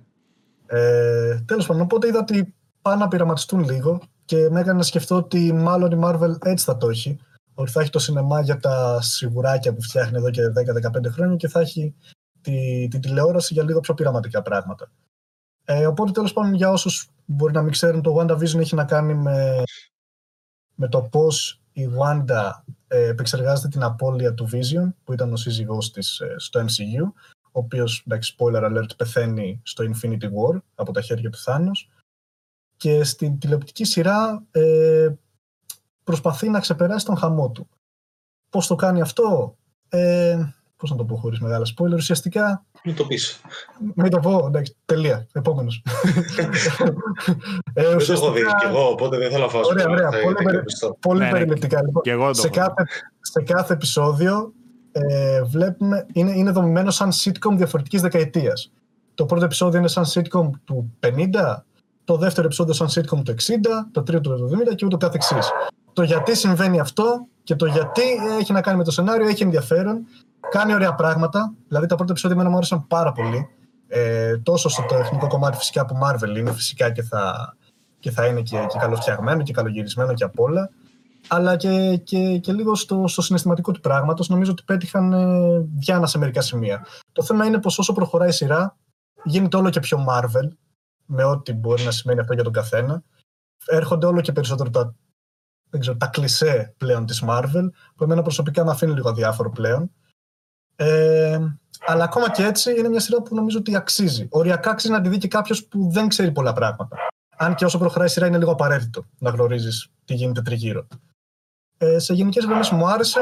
Απλώς θεωρώ ότι όσο προχωρούσε η σειρά με, με έβγαζε όλο και περισσότερο επειδή έβαζε όλο και περισσότερο Marvel μέσα. Ε, αυτό για τώρα. Μάλιστα, δεν το έχω δει. Δεν το έχω δει. Δεν βάζει ένα μιούτ. τι να κάνω, τι να κάνω. Μας έφαγε. Γκρινιάζει, Εγώ την έχω κλειδωμένη στο μπάνιο, εντάξει. ε, εγώ ήθελα να πω για το WandaVision, δεν το έχω δει ακόμα. Ήθελα να πω ότι και εγώ νιώθω πολύ κορεσμένο στη Marvel. Ε, αλλά και δεν είμαι και σε θέση επίσης να την ακολουθήσω πλέον τόσο πιστά. Δηλαδή να δω το μετά να δω το Falcon, μετά να δω. Δηλαδή πλέον βγάζει με τέτοιο ρυθμό περιεχόμενο ή, θα αρχί, ή έχει αρχίσει να βγάζει που εγώ προσωπικά δεν είμαι διατεθειμένος να την ακολουθήσω πιστά. Δηλαδή είμαι του τύπου ότι θα κάτσω τον Νοέμβριο να δω τι έχει βγάλει όλη τη χρονιά. Ε, το WandaVision όντως φαίνεται ενδιαφέρον. Όντως μου είχε πει σε κουβέντα μας ότι γίνεται πιο Marvel και εκεί κάπου ξενέρωσα, αλλά ok, okay, όπως και να έχει φαίνεται αρκετά καλό και θα το δω. Καλά λόγια ακούγονται και για το Falcon and the Winter Soldier. Και ελπίζω να είναι όντως τουλάχιστον καλά, ρε παιδί μου. Δηλαδή, ε, έχω μια θετική άβρα απέναντι και στα δύο. Και με ενδιαφέρει πολύ και ο χαρακτήρας της Wanda, ο οποίος θεωρώ ότι πήγε αρκετά στράφη στο MCU και κακός για μένα. Δηλαδή, αναλώθηκαν πολύ σε άλλους χαρακτήρες. Ε, ναι, κακός, βέβαια. Ok, okay, τους ξέραμε, τους ξανάδαμε, τους ξανάδαμε σε 15 ταινίες δικές τους και η Wanda πέρασε και δεν ακούμπησε. Και είναι από τους πιο δυνατούς χαρακτήρες, έτσι, το MCU.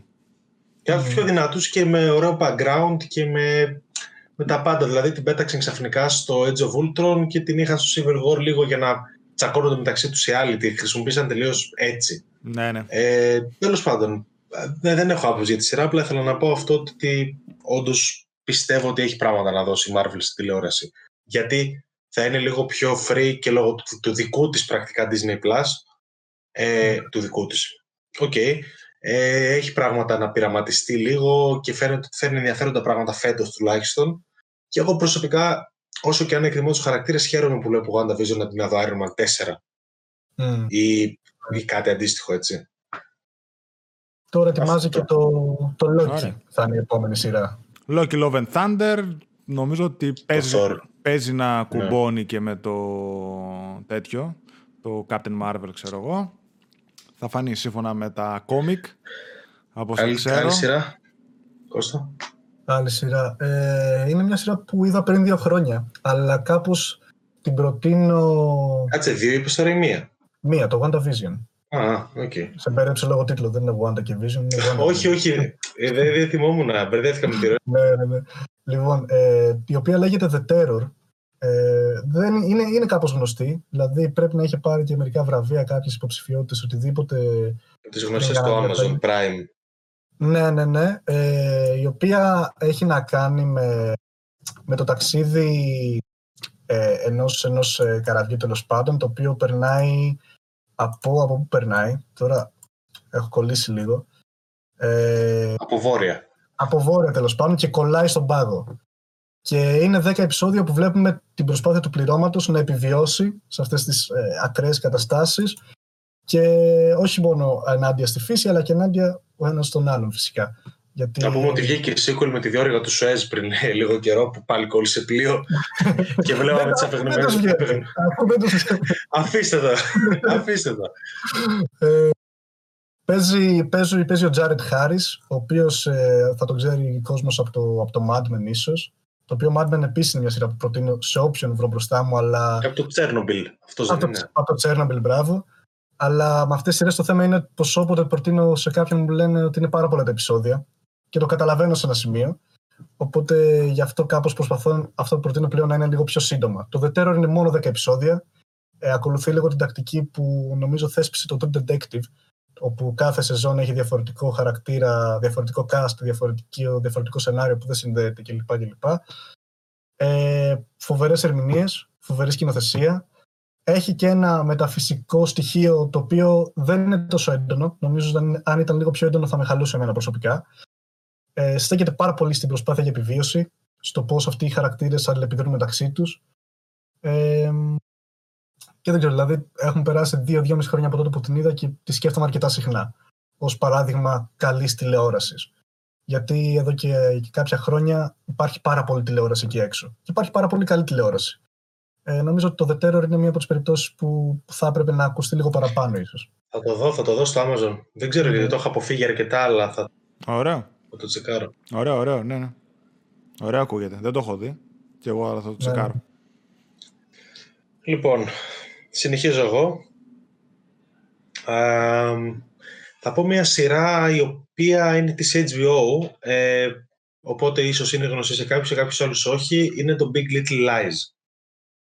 Ε, είναι μια μικρή σειρά, δηλαδή είναι δύο σεζόν και είναι 14 επεισόδια. Ε, έχει κανονικό, κανονικά αρχή, μέση και τέλος. Αυτή η σειρά εκ πρώτης όψεως σε αρκετούς ίσως φανεί, αν και δεν μου αρέσει. Ίσως φανεί γυναικεία. Δηλαδή έχει, γυναι... έχει γυναικεία leads, έχει θεματικές που εκ πρώτης όψεως φαίνεται ότι απευθύνονται περισσότερο στο γυναικείο κοινό. Ε, αλλά δεν είναι καθόλου έτσι. Και επίσης, και έτσι να ήταν πάλι δεν ήταν κακό να τη δει οποιοδήποτε. Δηλαδή, προ Θεού. Ε, Λοιπόν, έχει να κάνει με... Είναι κάποιες οικογένειες, είναι κάποιες ε, γυναίκες στους πιστοπλήσεων και μας δείχνει τη ζωή τους ε, σε μια μικρή κοινωνία. Παίζουν ε, γνωστές ηθοποιοί, η Νικόλ Κίντμαν, η οποία έχει πάρει και πολλά βραβεία νομίζω γι' αυτό. Η Μέριλ Στριπ, η Ρίζ Witherspoon, αρκετό γνωστό cast. Και ουσιαστικά έχει να κάνει με τα μέσα, με τα μέσα προβλήματα που μπορεί να συναντήσει μια γυναίκα εντός του γάμου της ε, είναι πολύ ρεαλιστική σειρά, παρότι στην αρχή παρουσιάζουν όλες αυτό το πλούσιο υπόβαθρο, το οποίο συνήθως σε ξενερώνει γιατί λες δεν μπορεί να είναι όλοι τόσο πλούσιοι και να είναι σε τόσο άνετοι. Δηλαδή, τι προβλήματα έχετε εσείς στο κάτω-κάτω. Αλλά δεν είναι έτσι ακριβώς. Σου δείχνει ότι και αυτοί οι άνθρωποι έχουν πραγματικά προβλήματα και μπορεί να έχουν πραγματικά προβλήματα που κανένας δεν βλέπει εξωτερικώς. Ε, έχει πολύ ωραίες ερμηνείες. Ε, τη θεωρώ πολύ καλογυρισμένη σειρά. Ε, εξελίσσεται πολύ ωραία, ειδικά η πρώτη σεζόν της, εμένα από τι αγαπημένε μου σεζόν σειράς γενικότερα. Ε, η, θεματική, η κυρίως θεματική της δεύτερης δεν μου αρέσει όσο της πρώτης, αλλά είναι εξίσου καλή ε, σεζόν. Ε, τι άλλο να πω, έχει να κάνει μεν με το female empowerment, δηλαδή γενικότερα δείχνει πώς μια γυναίκα μπορεί μέσα από τις αντικσότητες να βγει νικήτρια, ε, αλλά δεν είναι forced, δεν είναι δεν είναι υπερβολικό, είναι ανθρώπινο, είναι υγιεινό, δείχνει πώς μπορείς να βαστείς σε κάποια άτομα για να σε βγάλουν από κάποιες δύσκολες θέσεις. Όπως είπα και στην αρχή, είναι το βασικότερο είναι HBO, έτσι, δηλαδή δεν μπορεί να είναι κακό. δεν γίνεται να είναι κακό, είναι HBO. Εκτός αν είσαι Δεν γίνεται να είναι κακό. Ε, αυτά, δεν έχω να πω κάτι άλλο. Ναι. Ε, δεν, την, δεν την ξέρω την να μικρή, πω την αλήθεια. Έχει καλές βαθμολογίες, έχει πάρει χρυσές σφαίρες κτλ. Όντως δεν έχει ακουστεί, ε, αλλά είναι 14 επεισόδια και από ό,τι νομίζω τις βλέπει κάποιος εύκολα. Δεν παίζουν κάπου. Εκτός αν φαντάζομαι παίζει κανένα HBO, Max, κάτι τέτοιο. Δεν έχω γνώση. Ναι, ναι. Νο, ε, νομίζω πως αυτό που θυμάμαι να ακούω αρκετά για αυτή τη σειρά είναι ότι η δεύτερη σεζόν είχε φανεί λίγο περιττή. Ότι η πρώτη είχε πει μια ιστορία και μετά βγήκε η δεύτερη και κάπως...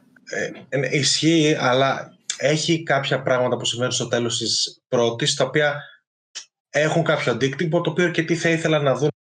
Αν τελείωνε στην πρώτη, κάποια πράγματα θα μέναν λίγο στον αέρα, ίσως. Θα είχε okay. κλείσιμο, αλλά θα έμεναν λίγο στον αέρα. Δηλαδή, δεν είναι κακή η δεύτερη σεζόν. έχει, έχει πράγματα να σε κρατήσουν. Ούτε εμένα μου αρέσει όσο η πρώτη, αλλά εν τέλει χάρηκα που την είδα στο σύνολό της. Και είναι και εντάξει, είναι άλλα 7 επεισόδια, δηλαδή. Ok. Okay. Μμ. Ε, δεν τραβάει και από τα μαλλιά ποιος ξέρει τι. Είναι ok, okay, μια σεζόν παραπάνω. Εγώ την εκτίμησα πολύ και εκτίμησα εκεί και την Νικόλ Κίτμαν ως ηθοποιό, να σας πω την αλήθεια. Δηλαδή, μου άρεσε πάρα πολύ η ερμηνεία της. Και η Λόρα Ντέρν παίζει επίσης. Όσοι την ξέρουν, είναι και ο Σκαρική. Mm. Αυτά από αυτή τη σειρά. Ε, και τώρα θα πάω σε μια πιο έτσι, αντρική σειρά, γιατί εντάξει, πρέπει να το αντισταθμίσω λίγο. Ε, θα μιλήσω για το Black Sales. Ε, το οποίο Black ναι, Sales ναι, ναι, ναι, δεν έχω λόγια να το περιγράψω ακριβώς. Είναι μια σειρά που μου αρέσει πάρα πολύ και μου είχε αρέσει πάρα πολύ. Είναι πειρατική σειρά. Ε, και αν το βάλετε δίπλα-δίπλα π.χ. με τους πειρατές της Καραϊβική που πολλοί γνωρίζουν, θεωρώ ότι το βαράει έτσι και το διώχνει, ξέρω εγώ. Είναι. Τι να πω. Καταρχάς, περιλαμβάνει πάρα πολλούς γνωστούς πειρατές του παρελθόντος που υπάρχουν όντως, τον ε, Charles Vane, τον ε, Μαυρογέννη, πώς σου λέγανε τώρα τους άλλους, δεν θυμάμαι. Ο Captain Flint. Ο John, Silver, Captain Flint, η Anne Bonny. Ναι. Και έχει να κάνει ουσιαστικά με τις, σε πολύ επιφανειακό επίπεδο με την χρυσή εποχή των πειρατών. Uncharted 4. ναι. έχει, έχει πολλές έχει αναφορές. Σε αυτούς τους πειρατές έχει αναφορές ναι. το Uncharted 4, έτσι. ε, για τη χρυσή περιχή, εποχή των πειρατών αλλά και την αρχή της παρήκμασής τους ουσιαστικά. Εξελίσσεται εκεί κάτω στην ε, Κεντρική Αμερική, δεν θυμάμαι τώρα τα μέρη, δεν πάω Πόρτο Ραγιάλ και τα σχετικά, ρε παιδί μου, δεν θυμάμαι τώρα ακριβώς πού. Ε, και είναι ένα κυρίως πλήρωμα το οποίο ακολουθούμε κατά τη διάρκεια του Σάρου σεζόν, αλλά δεν είναι αυτό. Είναι πολλά στη μέση. Η σειρά είναι αδιανόητα καλογραμμένη. Ξεκινάει αργά, ξεκινάει χωρίς να σου δίνει πολλά, ξεκινάει να εισάγει τους χαρακτήρες και το κάνει για μία, για μία σχεδόν ολόκληρη σεζόν. Αλλά θεωρώ προσωπικά ότι έχει, το πια, έχει κάποια από τα πιο ολοκληρωμένα άρξη χαρακτήρων που έχω δει. Δηλαδή κάνουν ένα φανταστικό κύκλο, οι περισσότερους βασικούς του χαρακτήρες, και καταλήγουν σε σημεία που αρμόζει. Δεν κάνει κοιλιά, δεν το τραβάει από τα μαλλιά, ό,τι το κλείνει. Ε, είναι υπέρ της ότι φαίνεται να μην έχει τόσο μεγάλο budget. Γιατί π.χ. σε κάποιες μάχες παίζει αρκετά με την κάμερα ώστε να κρύψει τις ατέλειες, δηλαδή δεν δείχνει ακριβώς ναυμαχίες πολύ εκρηκτικές, πολύ θεματικές, κάνει κάποια πλάνα περίεργα να σώσει, αλλά το θεωρώ υπέρ της γιατί δείχνει, δεν είναι και σε κάποιο μεγάλο σε κάποια μεγάλη πλατφόρμα. Ε, και γενικά θεωρώ ότι ό,τι κάνει είναι εξαιρετικό. Δεν θεωρώ ότι είναι μια σειρά που κάνει κοιλιές. Ναι, στην αρχή θα βαρεθούν κάποιοι, αλλά αξίζει πάρα πολύ η επένδυση. Και το είπα και σε δικά μου άτομα που την είχαν αφήσει την πρώτη σεζόν και τη συνέχισαν και μου είπαν ότι όντως έπρεπε να τη συνεχίσω αυτή τη σειρά. Φανταστικές ερμηνείες, ειδικά του Captain Flint, του βασικού πρωταγωνιστή, και μου διαφεύγει τώρα δυστυχώς το όνομά του, ε, του ηθοποιού. Αυτό, τι να πω, θεωρώ ότι έχει φανταστική πολύ... ανταπαράσταση της εποχής των πειρατών. Πολύ ναι. σεξ μέσα. Full. Πολύ σεξ, βία αρκετή. Είναι από ε... πολλά κεφάλαια από τους δημιουργούς που ήρθαν μετά το Σπάρτακου, έτσι. Και επίσης θεωρείται η σειρά prequel του Monkey Island. Mm. Για όσου γνωρίζουν. Για, είναι το, το, το, το Treasure Island. Ποιο Monkey Island. το Monkey Island είναι whisky. το Monkey Island. όλα. ε, το Treasure Island, συγγνώμη, το ζήτητο θησαυρό που το ξέρουν όλοι είναι πασίγνωστο. Ναι, ναι, ναι. ναι. Και το whisky παρεμπιπτόντως είναι Monkey Shoulder. Συγγνώμη, κάνω εγώ τους συνειρμούς μου. Ε, πολύ αλκοόλ σε αυτό το επεισόδιο παίζει. Τι γίνεται; Ο Κώστας ο Κώστας που ήρθε με το στάθι δεν στήρε με Ναι, άμερα. ε, αυτά. Έχει επίσης φοβερή πιστή αναπαράσταση της εποχής, δηλαδή τα κουστούμια, το, είναι σποτών όλα, τα, τα, τα, τα πλοία, οι περιοχές, ο κόσμος του είναι πάρα πολύ πιστές. Ε, έχει και πολύ ωραίες θεματικές μέσα.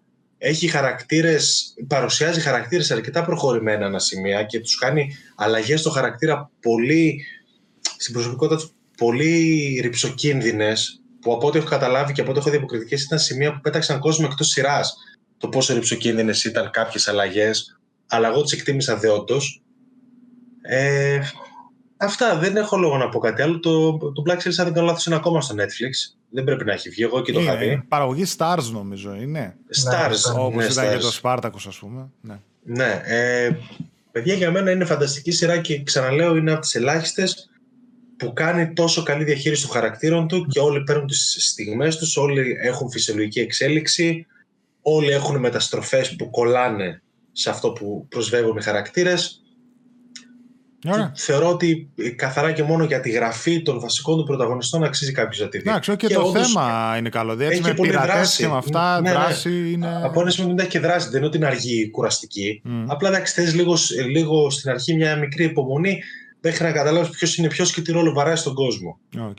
Ε, και μετά το μπλέκει πάρα πολύ έτσι. Πειρατές, δολοπλοκίες, ε, Ναι, ναι. μαχαιρώματα κάτω από τη Προδοσίες, μέση κτλ. Ναι, ναι. Θησαυροί, κυνήγια, το ένα το άλλο. ναι. Ναι, ναι. Ε, Όχι, είναι καλή, ε, καλή.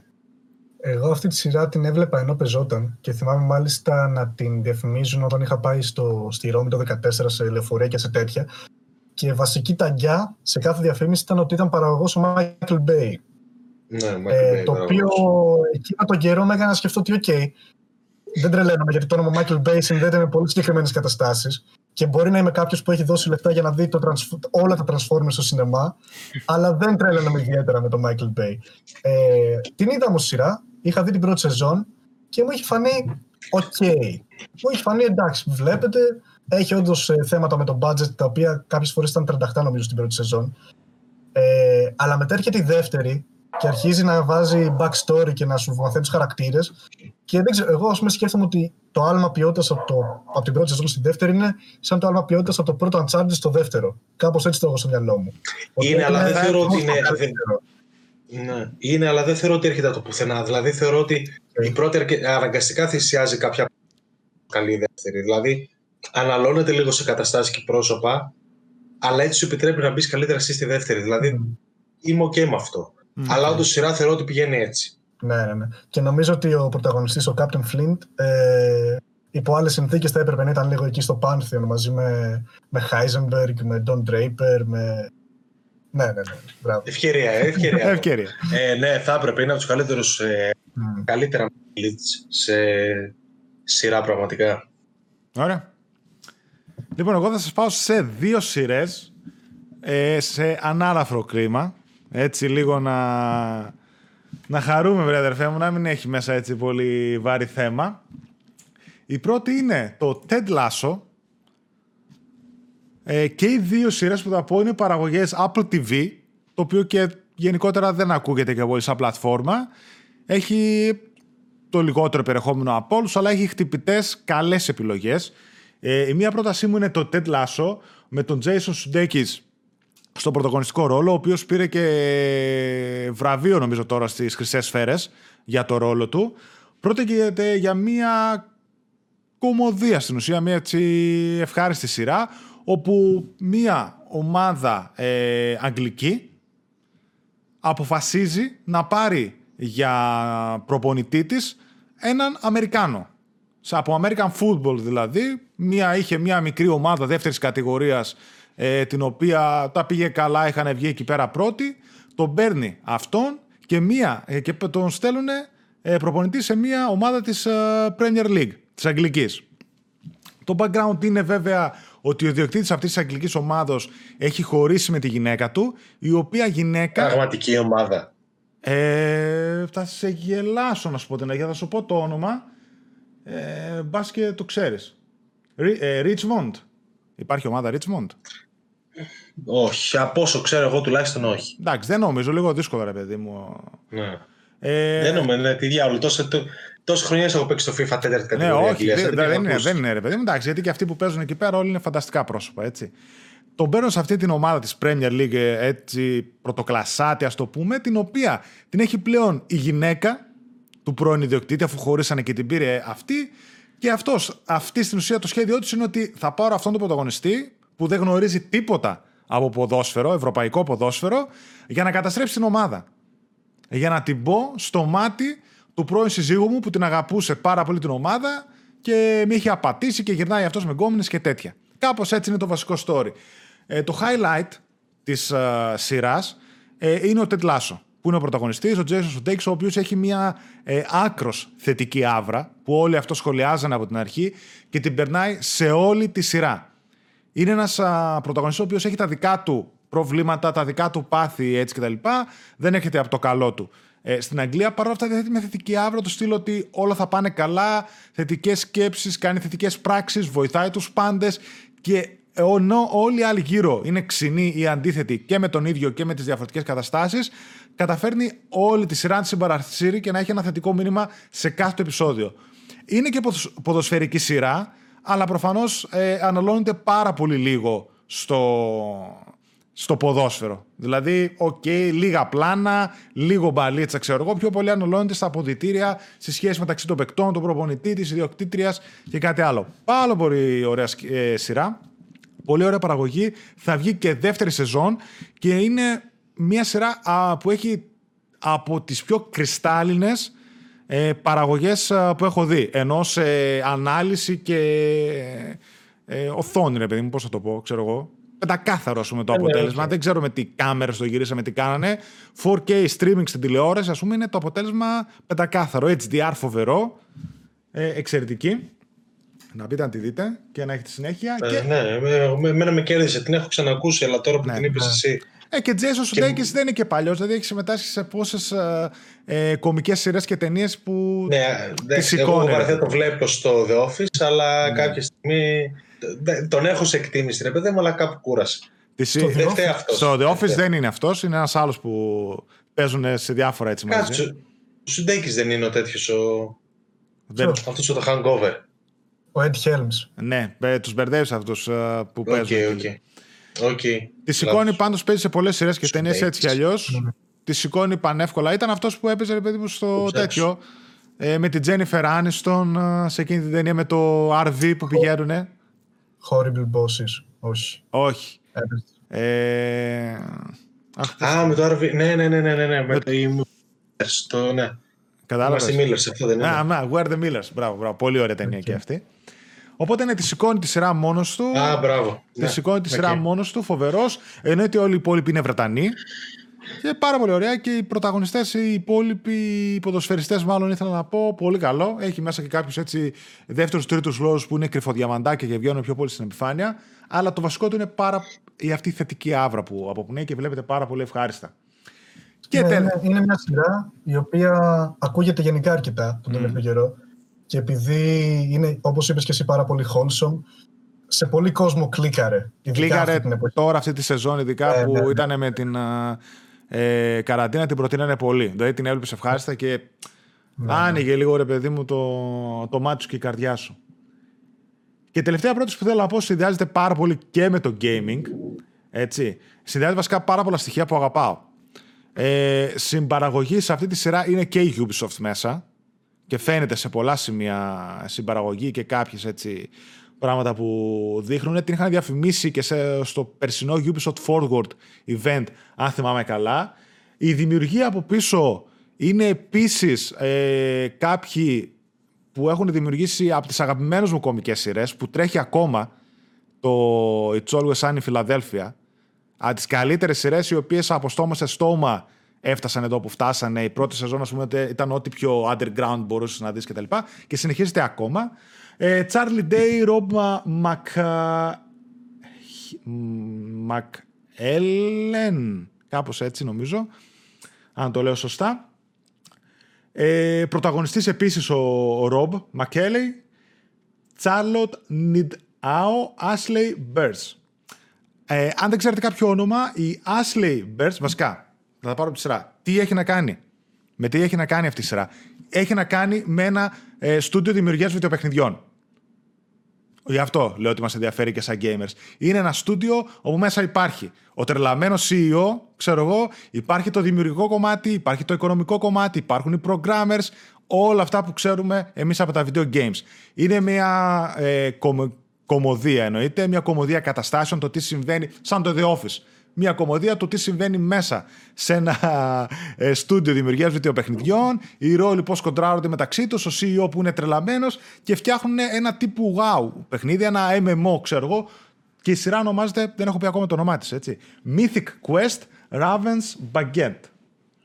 Έχουν ένα MMO το οποίο δείχνει πώς το εξελίσσουν. Έχει επεισόδιο π.χ. με ένα streamer και πώς το αντιμετωπίζουν, πώς παίζει το παιχνίδι τους, τι κάνουν. Όλα αυτά που γνωρίζουμε και ξέρουμε. Ε, έχει και κάποια έτσι cutscenes από το παιχνίδι διάφορα που δείχνουν. Πάρα πολύ αστείο, ο πρωταγωνιστής φοβερός ο Ρομπ και η Ashley Bears, η οποία κάνει ένα μαζί με μια άλλη κοπέλα ε, τους quality assurance, δηλαδή τους QA testers, αυτοί που παίζουν το παιχνίδι για να βρουν bugs, ε, για να τα αναφέρουν πίσω στους προγράμμες και για να τα δημιουργήσουν. Έχουν και αυτοί το δικό τους δεύτερο ρόλο εκεί πέρα. Ε, σίγουρα θα την ξέρετε γιατί έχει, κάνει, έχει δανείσει τη φωνή της σε πάρα πολλά βίντεο παιχνίδια, όπως τα Life is Strange, Horizon Zero Dawn και Attack of Titan.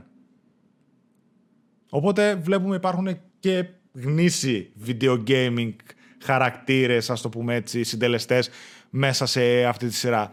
Πάρα πολύ ωραία, σύντομα τα επεισόδια, δεν είναι πολλά, δεν θυμάμαι πόσα, αλλά πολύ καλογραμμένη, έχει και αυτό το gaming μέσα, έχει το οικονομικό κομμάτι που σου λένε όχι είναι ακριβό, έχει το CEO τον τρελαμένο που θέλει να βάλουν τα πάντα μέσα, δεν ξέρω εγώ τι είναι και λίγο φευγάτος, έχει την, το μυαλό πίσω από το παιχνίδι που είναι και μια πρωτοεμφανιζόμενη νομίζω στη σειρά, εξαιρετική ηθοποιός, ε, πάρα πάρα πολύ καλή, πολύ ευχάριστη. Έχουν βγάλει τώρα, μάλιστα και μερικά επεισόδια είναι ίσως τα καλύτερα επεισόδια που έχω δει.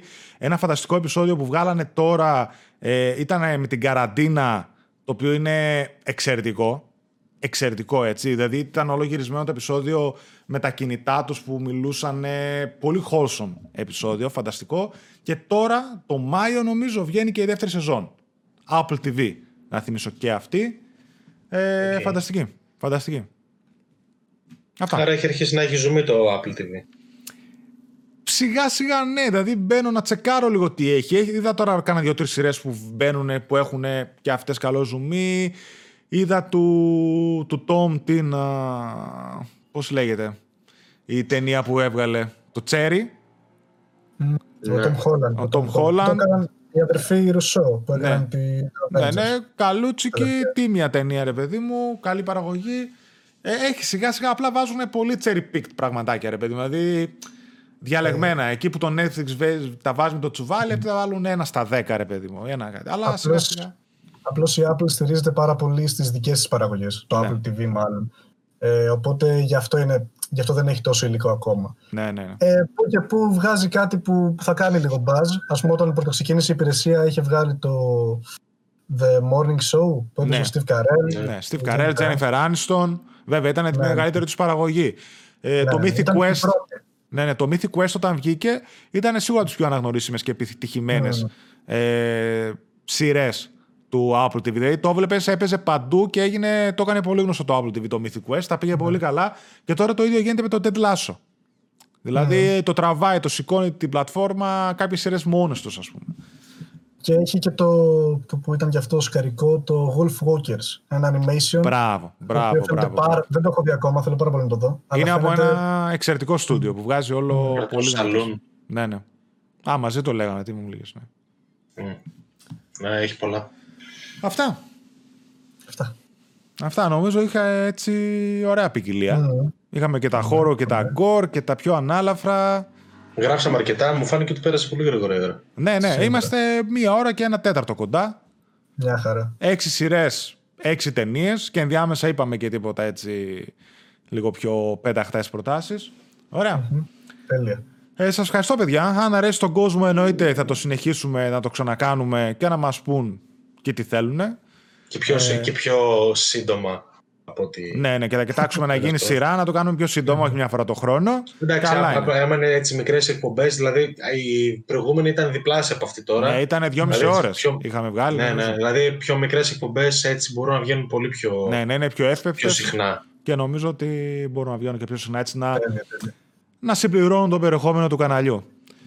Αυτά. Ελπίζω να άρεσε στα παιδιά που μας βλέπουν. Άλεξ, Κώστα, σας ευχαριστώ πάρα πολύ. Παιδες, να είστε καλά. Εμείς ευχαριστούμε. Θα τα πούμε στο επόμενο. Ωραία, λοιπόν. Καλή συνέχεια. Γεια σας. Bye bye.